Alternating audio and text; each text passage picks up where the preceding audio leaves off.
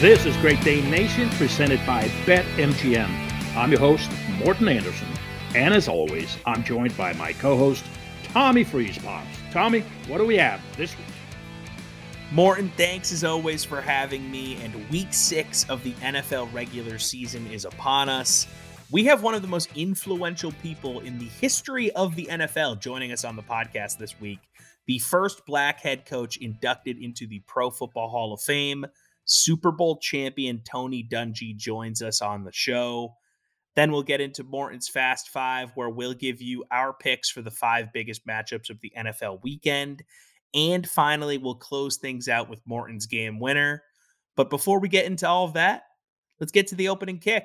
Morten Andersen kicks off, and it's a beauty through the end zone. And Morten Andersen has been doing that with regularity this season and throughout his illustrious career. Shaboy! What I'm about to share with you has nothing to do with football. However, it does speak to the power of leveraging celebritism, fame, and a social conscience. Thousands of athletes give back in their communities in a myriad of ways. Some are better than others, and some more authentically executed than others. But they do it because it matters and they can make a difference. When we give more than we take, there's a surplus of energy and goodwill that the world banks for the betterment of all of us. We must choose carefully and with purpose. Authentic, intentional giving is paramount. Through the years, our foundation has raised millions for a variety of charities. This week is our flagship fundraiser. Special Teams for Special Ops is our annual dinner auction and golf event to benefit the special operation community. The pandemic delayed us twice, but we're ready and willing with open hearts to show up and deliver a top shelf experience for everyone. Our soldiers deserve it, their families deserve it, our country needs it. We'll have the red carpet and photos, champagne toast, and dog tags for every dinner guest. Casino games, silent auction items will greet everyone. And we'll have Nashville recording artist Seth Michael playing and a DJ to follow. There'll be some cool live auction items too. Rolling Stones tickets anywhere, straight from the band. Alligator hunt in Louisiana. Parachute jump with a green beret. You get the idea. A fun night with a serious undertone will honor the 13 U.S. soldiers killed in Kabul recently during the airlifts out of Afghanistan. Their bios will be displayed on a shot table where guests may donate, drink, and keep a commemorative shot glass in their honor. All for one reason raise funds needed to assist our military heroes and their families. Bringing awareness to the fact that our special operators are invaluable, appreciated, and never forgotten. Whatever you choose to support, do it. And do it with gusto and a strong intention. You don't have to be a world class athlete to make a difference. You just have to believe and act. The power of one multiplied. What a lot a little is. We believe that what you give will grow and what you keep will perish. For more information and to give, please visit specialteamsforspecialops.com. That's a great message, Morten, and I'm pumped for you to finally get to have this event this year. I know you guys have had to push it a bunch of times because mm. of COVID, and uh, yeah. I know you've been looking forward to it. So it's going to be a great weekend for you guys. Thank you, Tom, for saying that. It's been frustrating to have to keep, you know, kicking the can down the street and realize that you could be raising valuable funds for these much deserving warriors and their families. So we're looking to, to have just a fantastic weekend uh, with those guys and with all our supporters, our corporate supporters, friends, neighbors, and, and just bring it all together, one big happy family. Before we get into your conversation with Tony Dungy, I wanted to tell you about our friends at BetMGM, a really cool promotion going on right now for new players. Bet $10 to win $200 if your team scores a touchdown. Bet on any NFL money line, and if your team scores a touchdown, you'll receive an additional $200 in free bets. Must be 21 or older to play. legal in Arizona, New Jersey, Indiana, Colorado, Tennessee, West Virginia, Iowa, Michigan, Pennsylvania, and Washington, D.C. Full terms and conditions apply. BetMGM is the official sports book of Great Dane Nation. All right, let's get to that conversation with Tony Dungy. All right, man, let's kick it.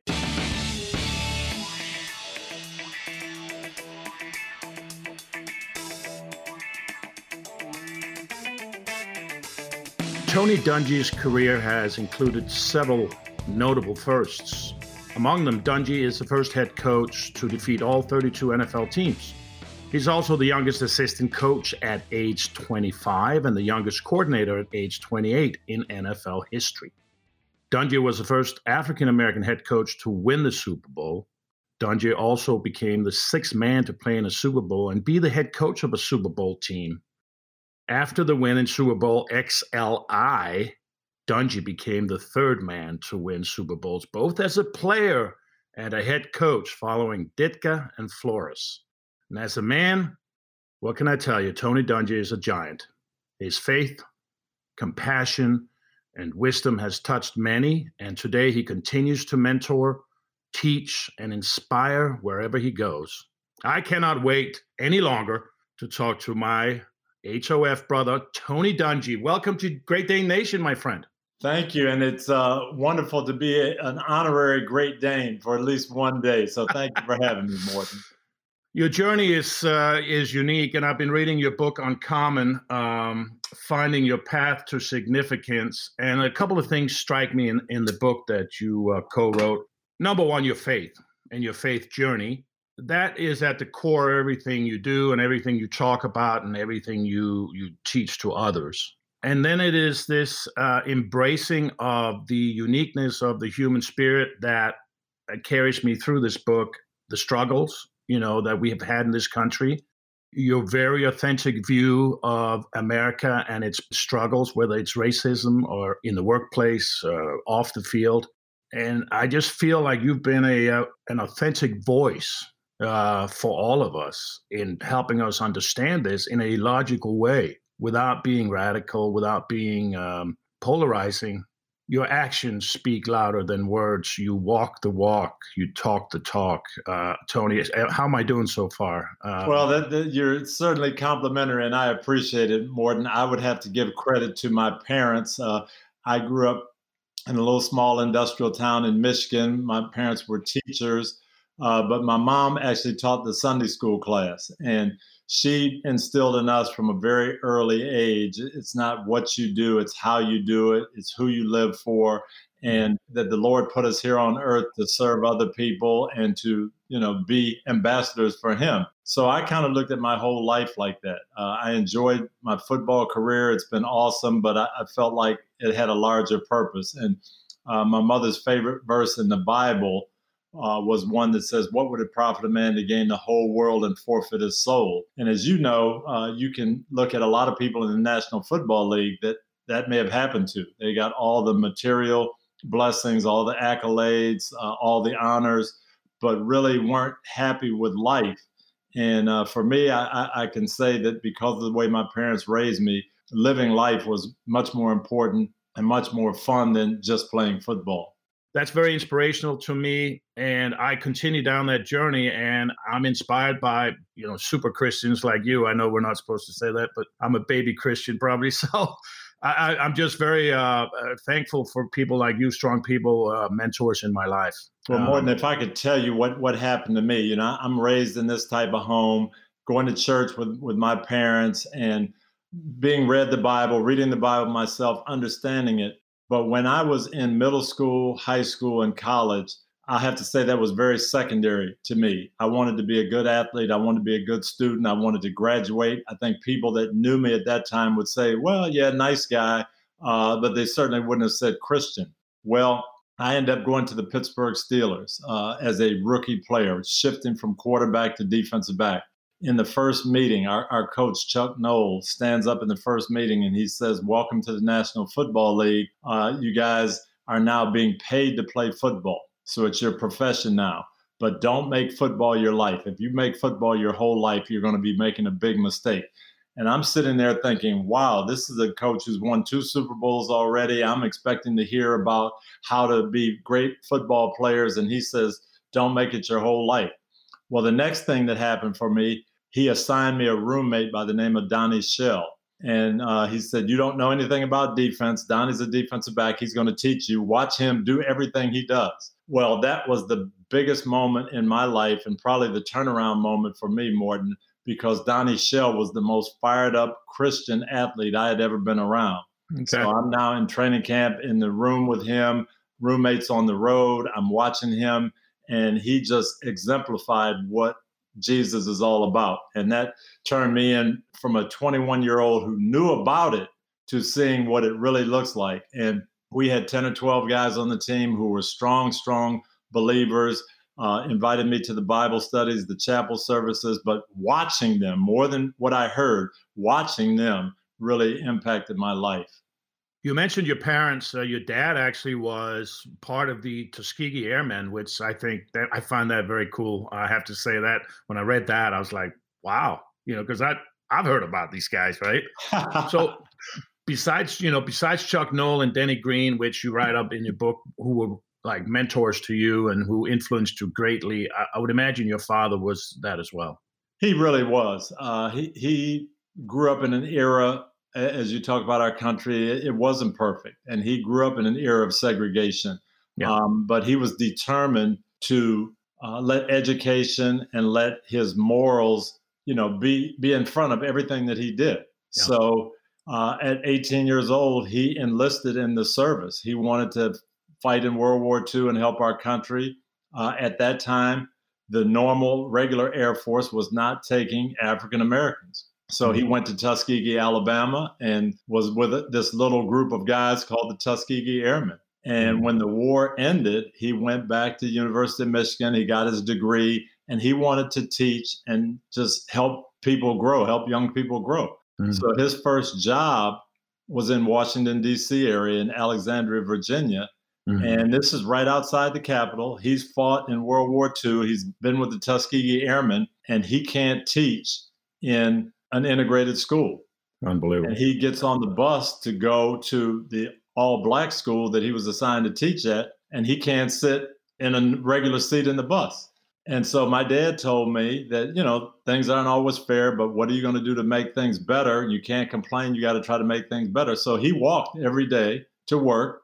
And he said, I taught in this all black high school. And I wanted to make sure those students knew just as much about science as anybody in any other school, that's what I could do to make it better. And I was like, Dad, wouldn't that make you bitter that you fought for our country and then you, you can't even teach where you want to teach? You can't go where you want to go. You can't ride the buses you want to ride. And he said, Yeah, it was, it was tough, but I had to look at how I was going to make things better.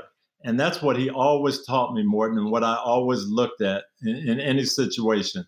Don't complain.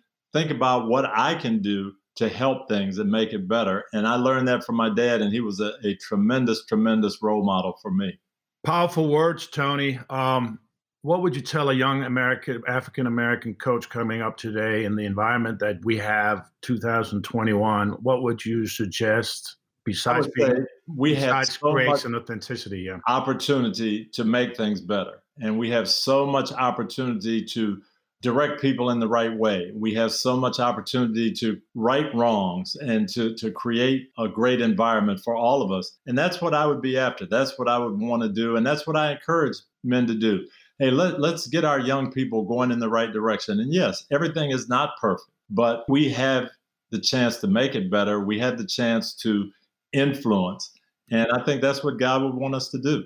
Yeah, you've done that through the All Pro Dads program, which I have participated in quite a bit with my two sons uh, when they went through, you know, the, the lower schools. Uh, now they're high school and college. I think X, your, your, pro, your, program is high in high school anyway, but uh, really good program uh, again and teaches uh, all the things that you and I have been talking about.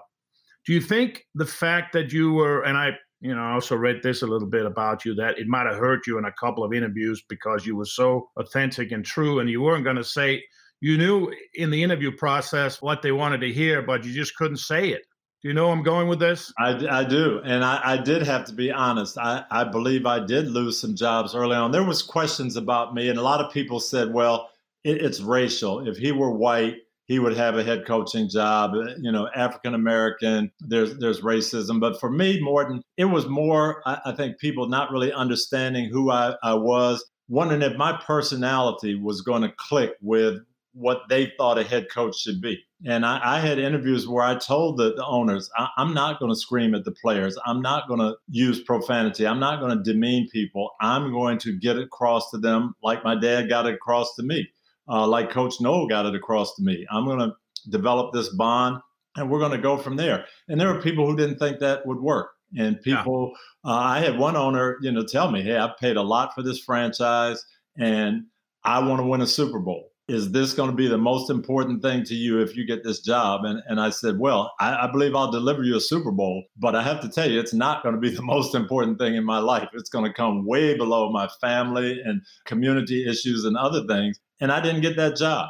Uh, yeah. but, but you're right. I couldn't, with good conscience, just say something that I knew he wanted to hear that wasn't true. I was going to represent the Lord. That was important for me.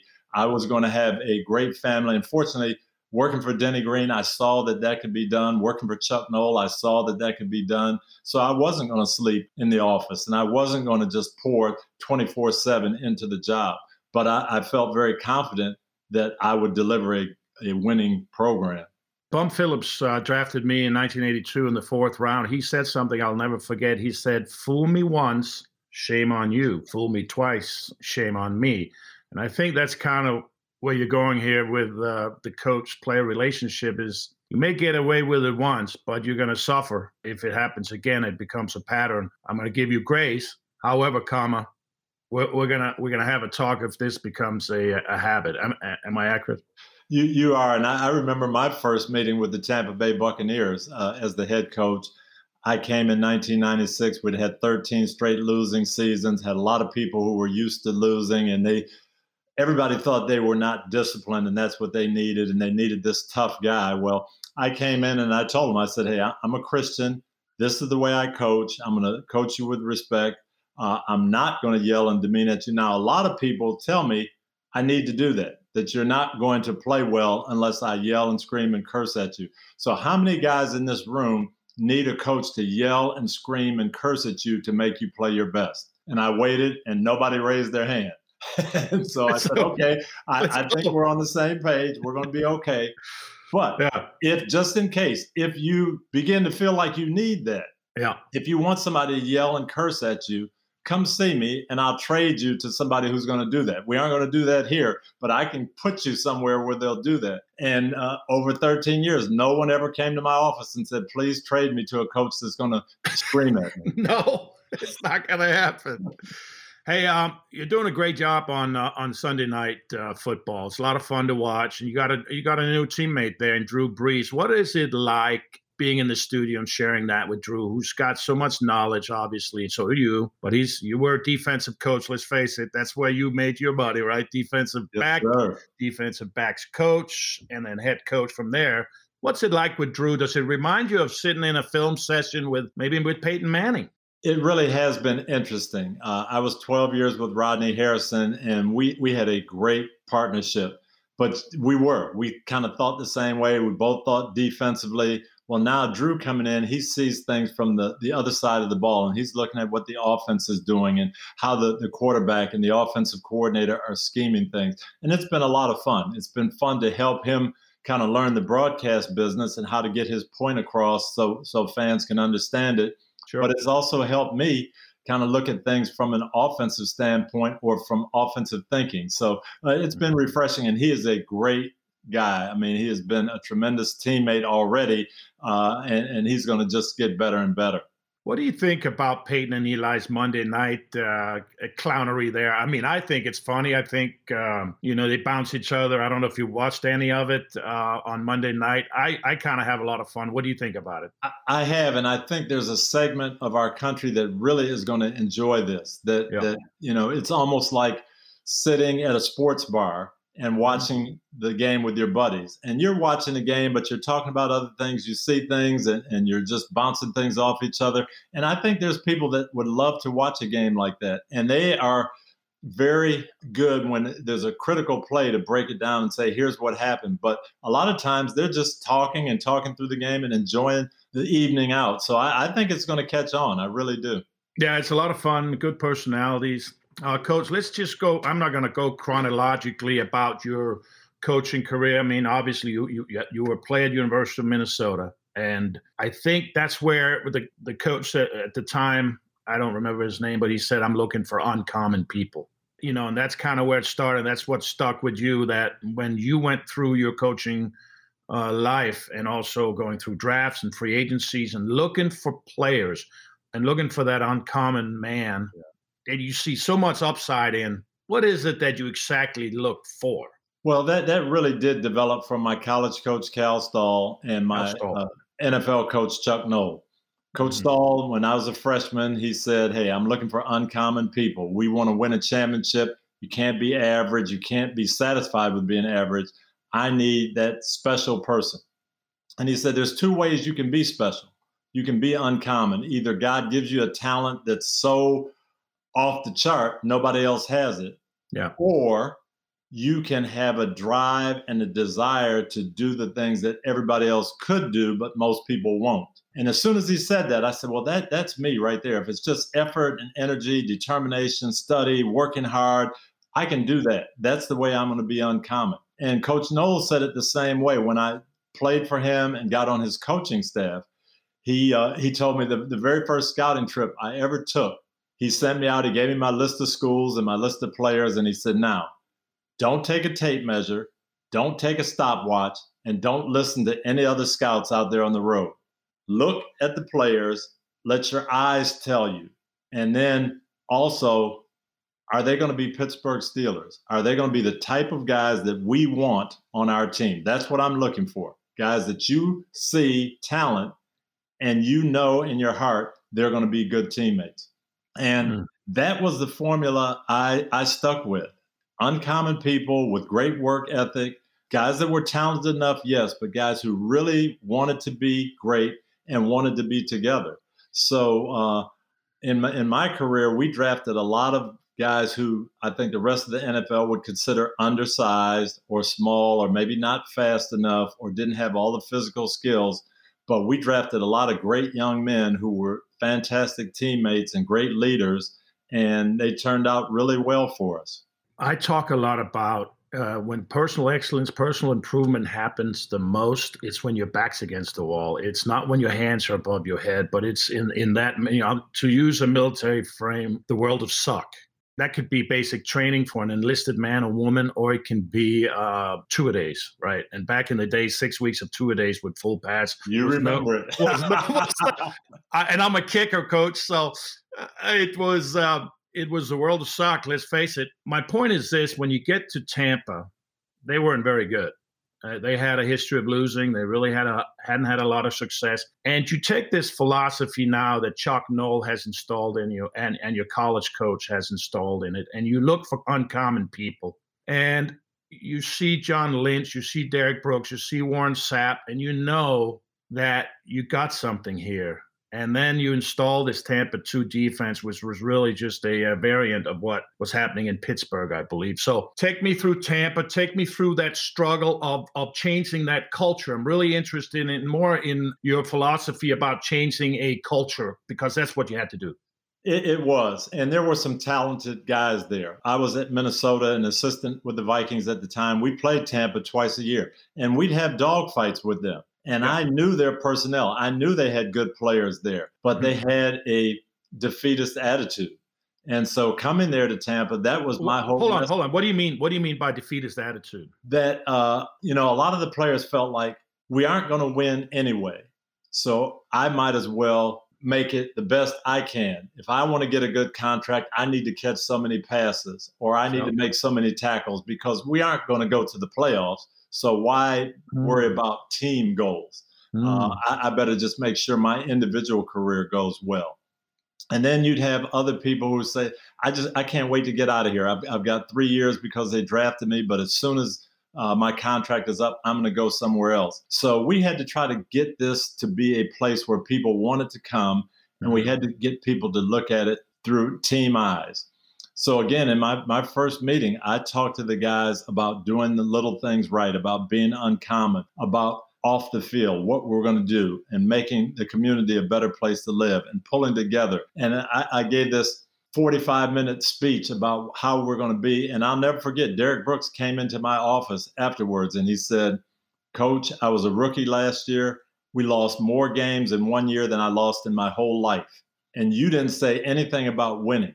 How are we going to win? And I said, Derrick, it was all about winning. That is how we're going to win. We're going to win as a team. We're going to win with good people. We're going to win with togetherness. And you've got to be a leader in that regard. And mm. I called John Lynch in and Warren Sapp and Hardy Nickerson and Paul Gruber, some of the veterans we'd had there for a while. How can we pull this together? And we've got to get everybody on the same page. And we we talked about changing the attitude. And uh, I, I used to talk three times a week about what we're going to do in the community, what we're going to do in the off season, what we're going to do as people to make Tampa a better place to live. And that's some of the, the greatest pride that I have, Morten, in these guys now. Derrick Brooks, who went from that first meeting. Oh, yeah. To, to say, okay, I, I grasp what you're saying. Well, mm-hmm. 20 years later, he's got a charter high school yeah. here in Tampa. Yes, he does. And Warrick Dunn, you know the story. He's oh, yeah. 175 single moms that he's uh, helped yeah. uh, with, with houses. And John Lynch, scholarships for academically great students who might not be great athletes and mm-hmm. on and on and on and on. But those guys, they bought into it. Yes, we're going to win, but we're going to win off the field as well. And uh, I'm really, really proud of them for that. And now I have to address the elephant in the room. Uh, you you win a lot of games in Tampa, but you don't really have success in the playoffs, and you fi- you finally get fired. Actually, a guy who's winning more games than he's losing, and you get you get fired. Um, what was it in Tampa Bay, do you think? And did you take anything from that experience of falling a little bit short in the playoffs? Did you take anything with you? Because you go to the Colts and you have success, and you know you had players there too. Uh, you had players both places. But what was it in Tampa Bay that was lacking, or that you know maybe just didn't click? Well, the disappointing thing is, I, I think we we lost sight of our goals uh, in Tampa. How do you mean? I got there, um, as I mentioned, 13 straight losing seasons. We were yeah. averaging maybe 30,000 fans a game at the at the games. Tampa football was kind of an afterthought, and I said, yeah. "Hey, we're going to get to the point where we're contenders every year. We're going to be relevant. We're going to be a team that no one wants to play." And yeah, we're going to win a Super Bowl eventually, but we we want to be good every year, and we actually got to that point.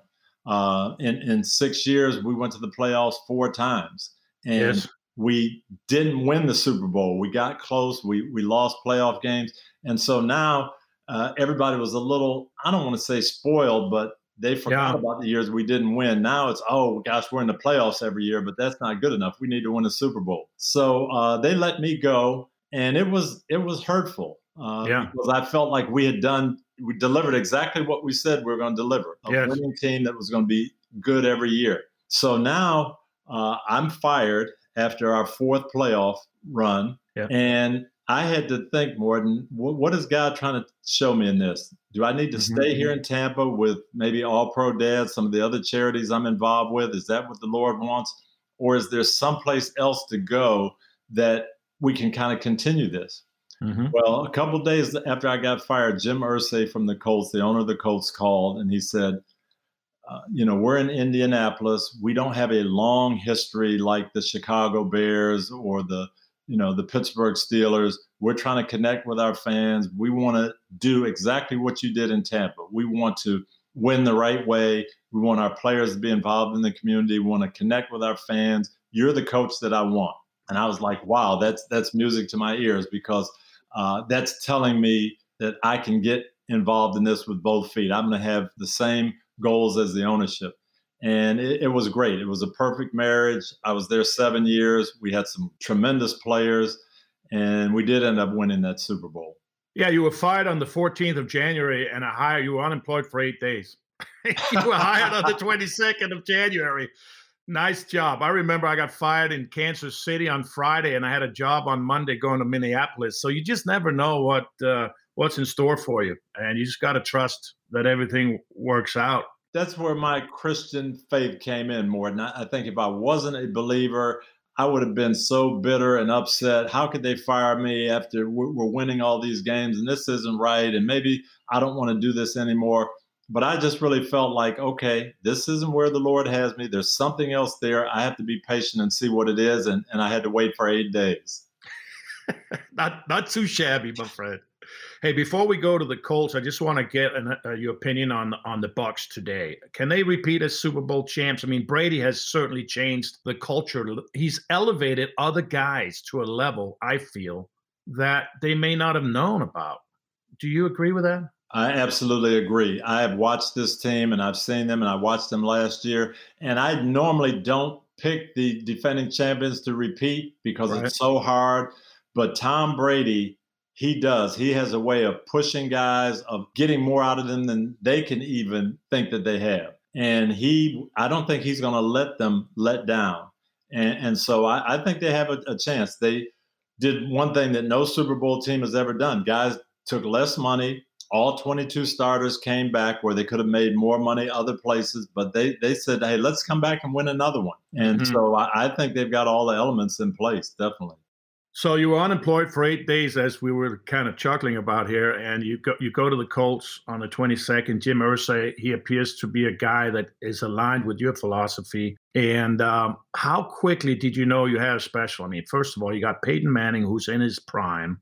But how how quickly did you realize, and maybe you've done your homework prior to that, you had peeked at it, said, "Hey, man, they, they got a good football team up there." How quickly did it did you realize that you guys were going to be successful here? Well, they they had a really really talented offense, and um, I, I had a chance to work with Bill Polian, who had put together winning teams in Buffalo and yeah. Carolina. So I knew we were going to get really talented players. But what I didn't understand was I'd never had that really great franchise quarterback. Yeah. And I didn't realize what a difference he could make. And through my first year, I saw that no matter what the game situation is, Peyton Manning can give us a chance to win. We can be two scores behind with four minutes to go, and we still have a chance because he just is going to be one of those guys who's not going to give up and he's talented enough to help everybody raise their level of play. So we went through that first season and uh, we were went to the playoffs, but I, I, said, you know what, we have a chance to really, really be special, and yeah. um, it, it, just happened that way. As we put more talent on the defensive side of the ball, we got to the point where we're winning 12, 13 games a year, and we were in it every single year. Yeah, you do win a Super Bowl against the Bears, and uh, they had to feel pretty good. You got through the Patriots. I know that they were a little bit of a thorn in your side for a couple of years there. How many would you have won if you hadn't been in that division with or well, it, the Patriots? It's crazy because they did. They beat us twice in the playoffs uh, when we had really good teams. Um, you might have won one more.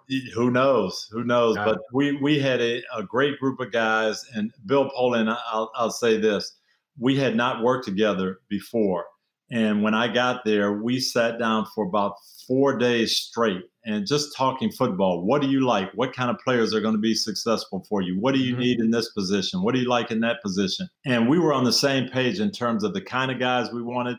He had worked so long with Marv Levy in Buffalo. He wanted those high character, overachievers, hardworking guys. So I, I knew very quickly we're going to have the right type of players in here. And mm-hmm. on defense, we started to get them.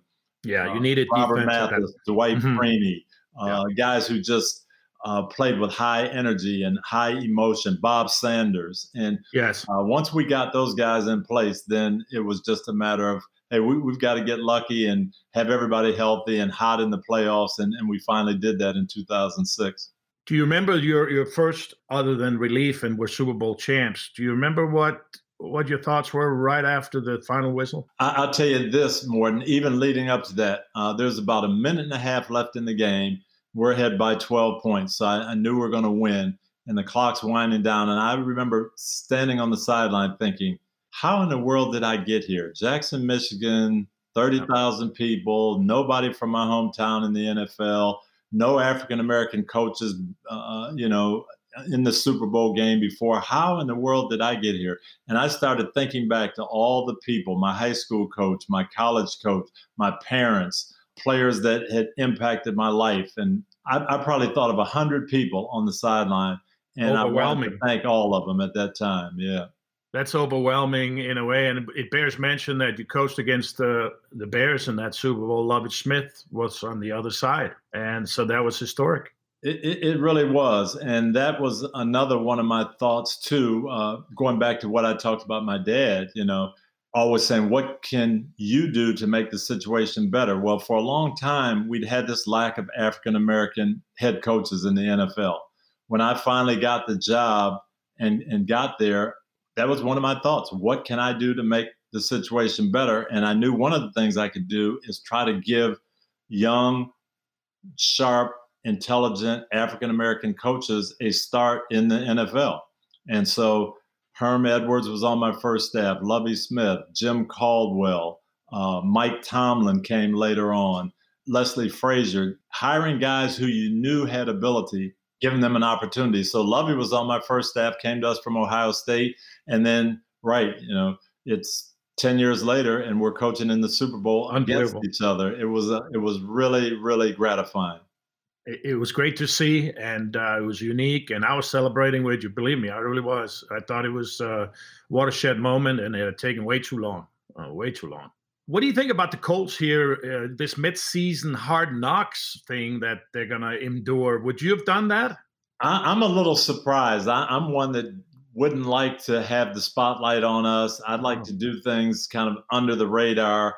Yeah. Um, I was very fortunate. I was never asked to do hard knocks because I don't think they wanted they wanted drama and things that would sell and we wanted to keep the drama down so it probably wouldn't have been a good mix but uh, yeah i never liked yeah. uh, bringing the spotlight on us during the season I, would be a little mm-hmm. hesitant if, if that were me i have to ask you about aaron rodgers i've been watching him he's still slinging the rock is he going to be in green bay next year i think he will um, you know i never see these quarterbacks changing teams after they've been there so long. I thought Peyton Manning would be in Indianapolis forever, and yeah. that didn't turn out that way. I thought right. for sure Tom Brady would be in New, New England forever.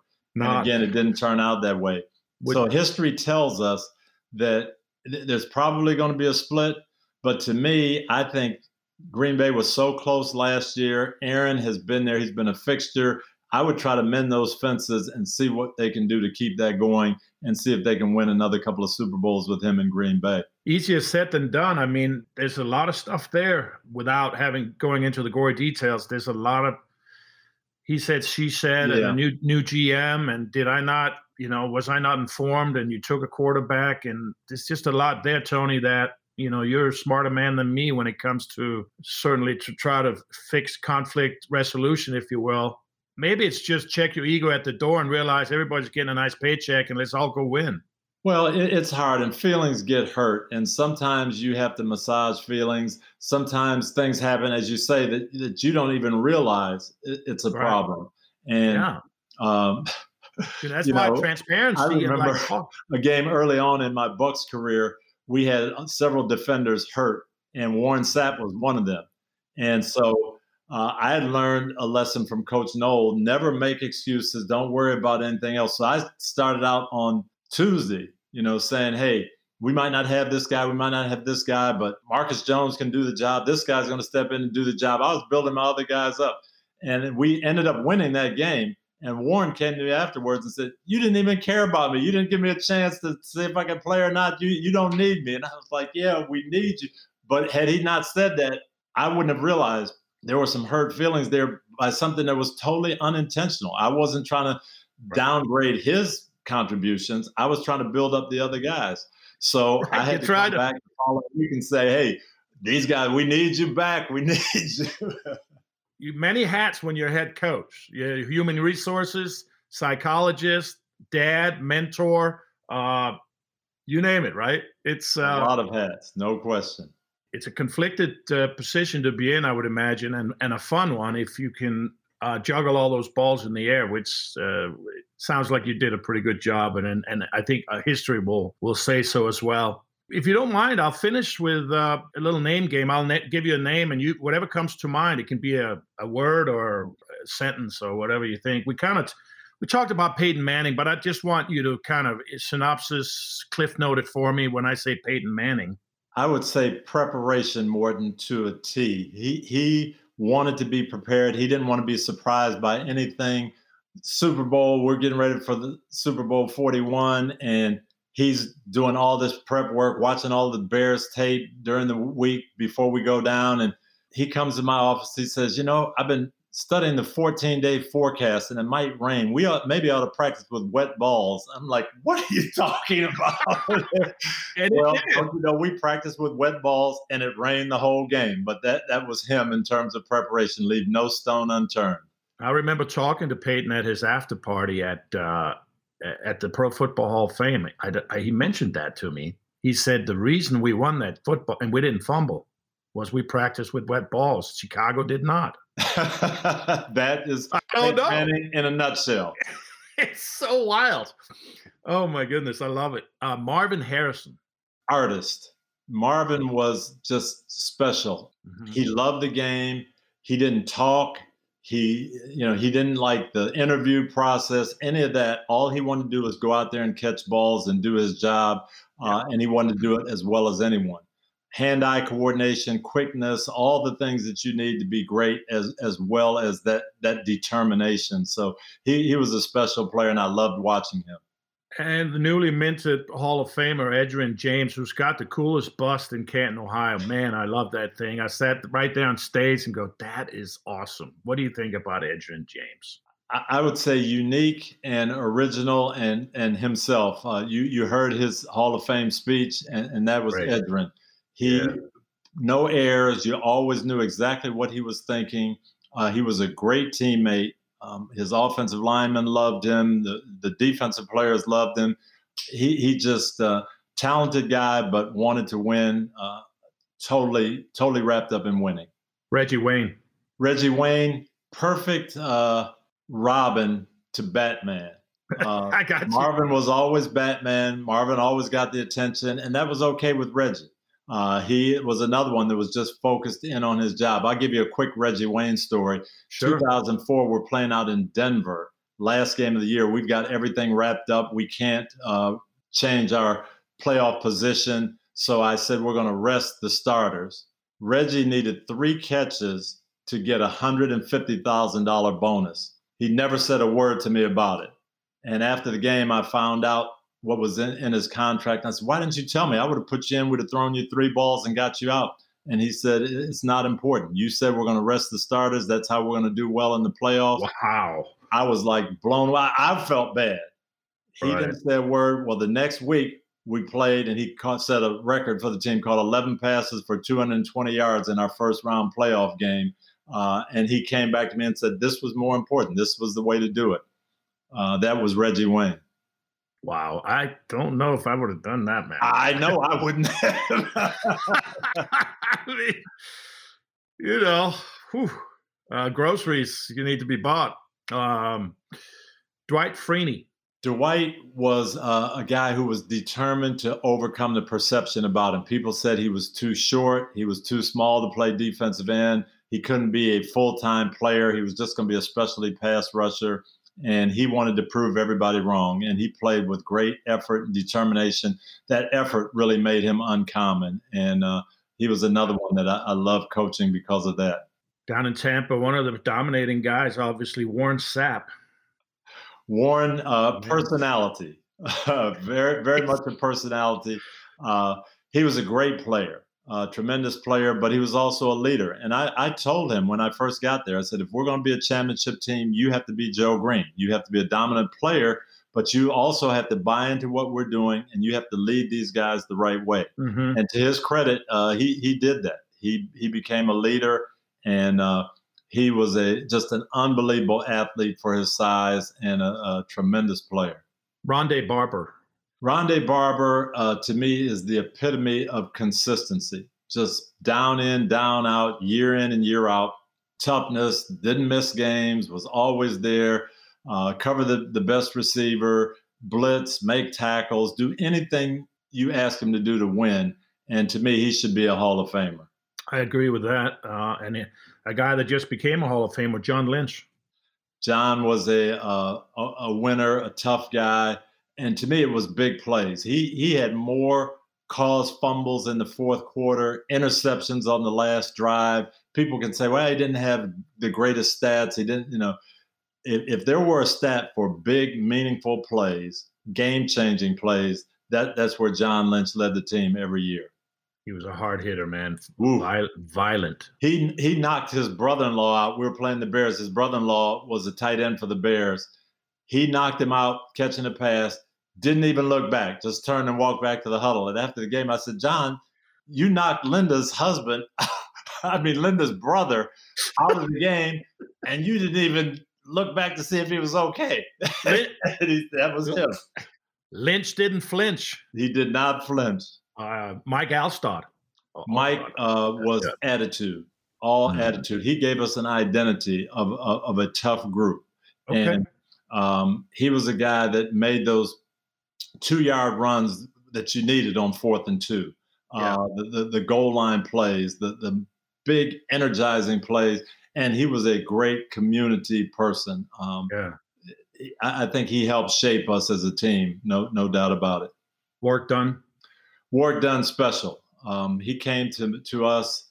Um, his mother had gotten killed in a, a robbery. She was a police officer. He's watching over his teenage kids he's the patriarch of the family. And at 21 years old, he wins Rookie of the Year, but he's also guiding these three other teenagers. Uh, he came to me after that year and said, uh, You know, I heard what you said about making a difference. I, I want to make a difference in a tangible way. And he made the down payment on a home for a single mom and furnished the home wow. and got her all set up. And it was one of the most wonderful things I've ever seen. And I got a note from him not too long ago. He's done 175 of those now. And incredible. Uh, so forget about 10,000 yards and how many rushing touchdowns and rookie of the year and Pro Bowls. Uh, his heart just, I, I, can't even describe it. I think this is the perfect uh, place to stop, Tony, because uh, what you represent, what Warrick represents, is this selfless uh, service to others, sacrifice, perspective um, and um, just the will to go be in a place that's uncomfortable, but to persevere and go to a, a rarefied air of excellence. That's what what Warrick Dunn. That's that's what you did, and that's what you're doing. And uh, you, are setting a shining example, my friend. And uh, can't thank you enough for coming on with me. Well, thank you, Morten. It's been great to be with you. You set that example as well, and uh, I, I thank you for what you've done and that's what it's all about. I think yeah. us using the abilities God has given us to not just play ball, but to make our communities a better place to live. Let's let's be great together and continue that journey. I look forward to it. Amen. Thank you. Thanks for having me, Morten. That was a great conversation with Tony Dungy. Of course, I'll have more on him and my game winner at the end of the podcast. But Freeze Pops, before we get into this week's Fast Five, what do you have for us? Morten, the DraftKings Sportsbook is bringing you the Sportsbook National Championship. The SBNC is a weekend long peer to peer tournament where players can buy into the tournament for a $1 million top prize. The tournament is being held at the Envoy Hotel in Weehawken, New Jersey, right outside of New York City. It will begin on Friday, November 5th and it will end on Sunday, November 7th. Like I mentioned, you got a million bucks up for grabs here. Play against the best sports bettors in the game for bragging rights. The winner of the tournament will be given free tickets to the Championship Series Tournament of Champions, which is an event in January for an opportunity to be crowned as the GOAT. Here's how it works Players can bet on three different sports the NBA, NFL, and college football, with regulatory restrictions applying to college football. There is a $10,000 buy in for the tournament, and players will receive a $5,000 bankroll for the weekend to use to place bets by entering a $5,000 pool. $1 million to first place, with $2 million in guaranteed prizes throughout the weekend. You have to spend a minimum of $1,000 throughout the weekend to be eligible for the prize pool, with no limits to the number of bets you can place. A leaderboard will track all of the bets placed along with outcomes, all bets placed pre match, no live betting. People will be able to join the tournament throughout the weekend. And as of right now, if you live in New Jersey, you can play online using the DraftKings Sportsbook app. So check out the SNBC in Weehawken, New Jersey on Friday, November 5th. Look for more information at DraftKings.com. Let's get into Morten's Fast Five.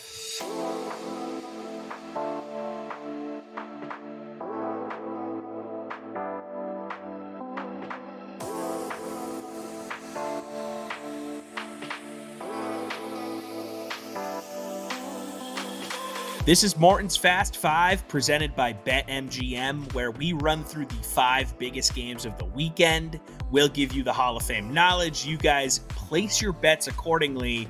A triumphant week for the podcast, Morten. Five and oh, baby. Let's go. Five picks, five winners. Are we officially handicappers now? Absolutely not. But you know what? I'm living vicariously through that 5 and 0 man that week. Small wins equal great success, my friend.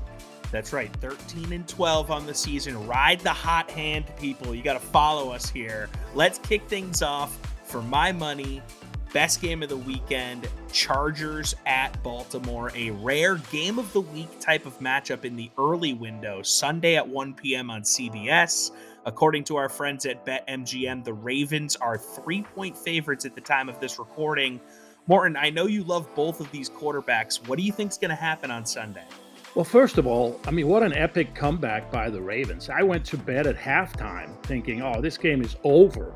The Colts were up by three touchdowns. I woke up Tuesday morning going, what?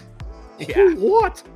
Insane. So, they were down 22 to 3 with like three minutes left in the third quarter. So they ended up winning the game, right? 31 25 in overtime. No, not Justin Tucker.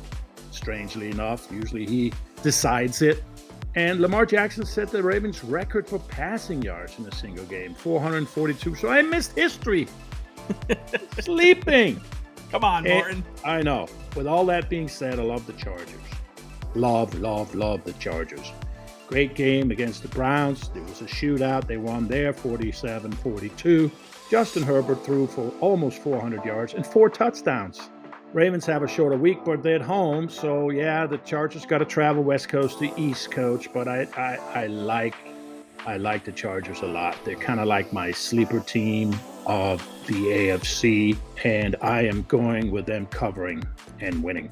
Next up, the Cardinals are at Cleveland Sunday at 4:05 on Fox. According to our friends at BetMGM, the Browns are two and a half point favorites at the time of this recording. Morten, these are two of the best teams in football. This is going to be an awesome game.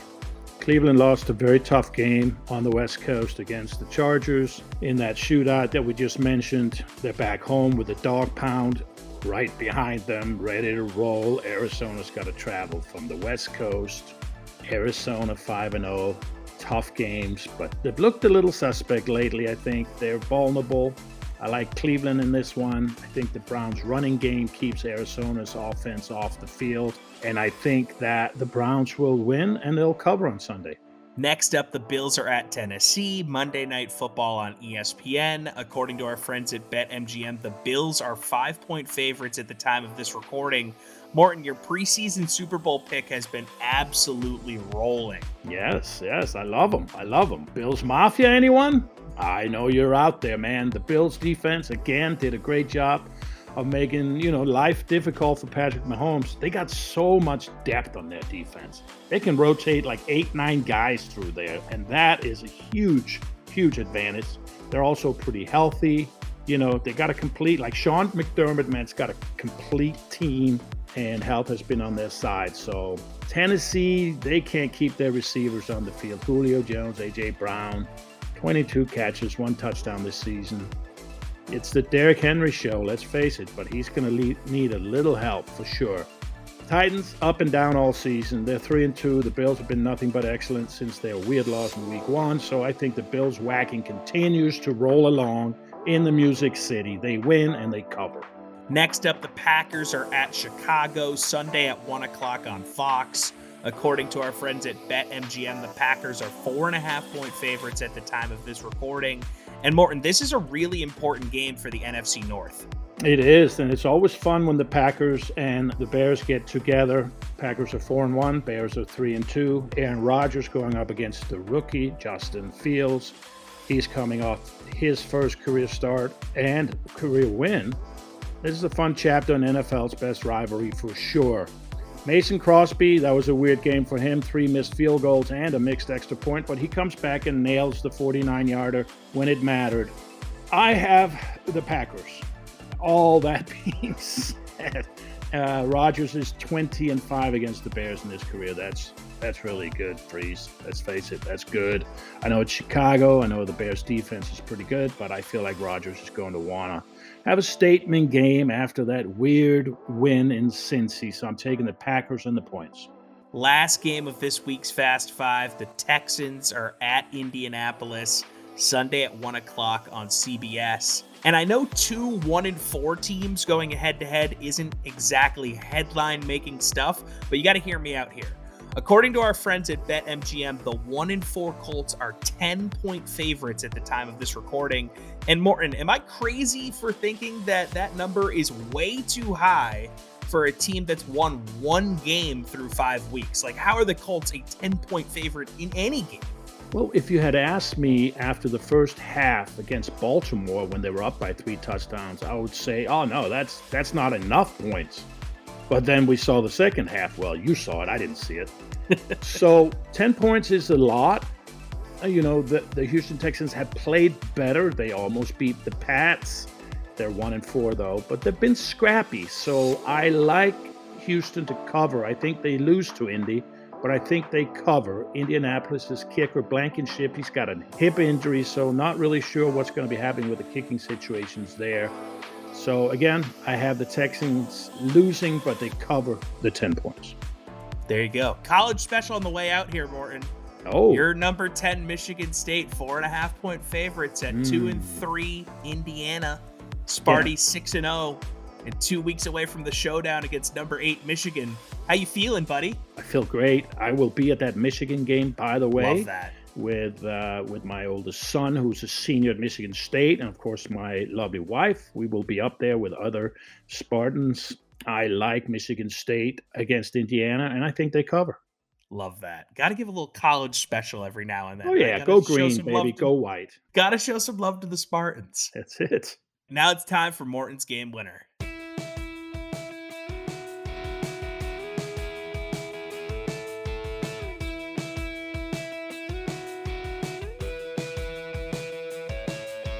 What does it take to be uncommon? Discipline and focus on the difficult, bravery in facing down unpopular choices, relentless execution of uncompromising standards. All of it. Yes, that is what it takes. Who do we find operating in this space and why would they want to be there? The answers lie deep within the soul and spirit of high performing humans. They're rare and few and far between, but when you meet one of them, oh man, your life changes forever. Meet Tony Dungy, life changer, influencer, believer, coach, mentor, colleague, husband, father, and friend. Indeed, an uncommon man. Tony walks the walk daily and does it in such a way that you must pay attention. There's a magnetic style to him. People are drawn to him. He leads by example, and he's our modern version of E.F. Hutton on all matters of life. When Tony Dungy talks, people listen. He does not seek the credit. Instead, he deflects, teaches, and lends perspective with accuracy and poignant wisdom uncommon indeed.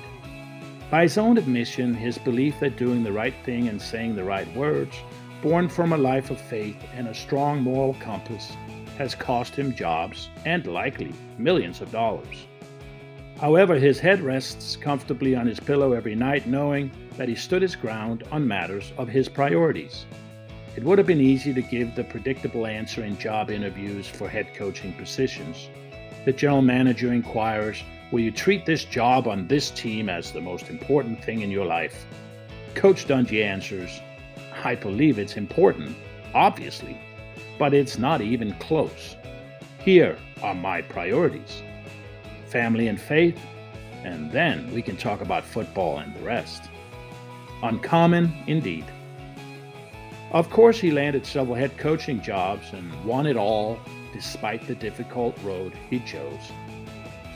It motivates when you see a man who walks life with this type of conviction and unwavering belief in his God, himself, and humanity.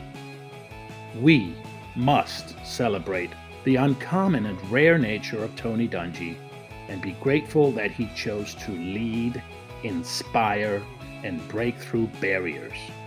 Our world needs healing.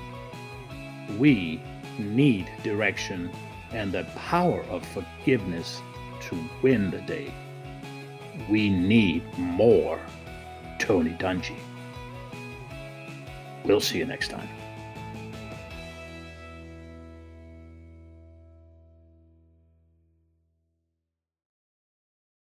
Today's episode of Great Dane Nation is brought to you by BetMGM and they have a really cool promotion going on right now for new players.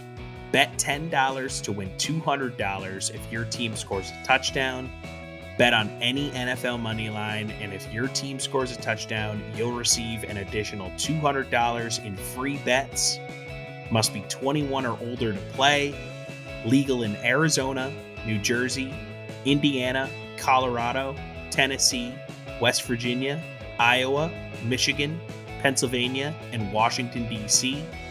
Full terms and conditions apply. BetMGM is the official sportsbook of Great Dane Nation.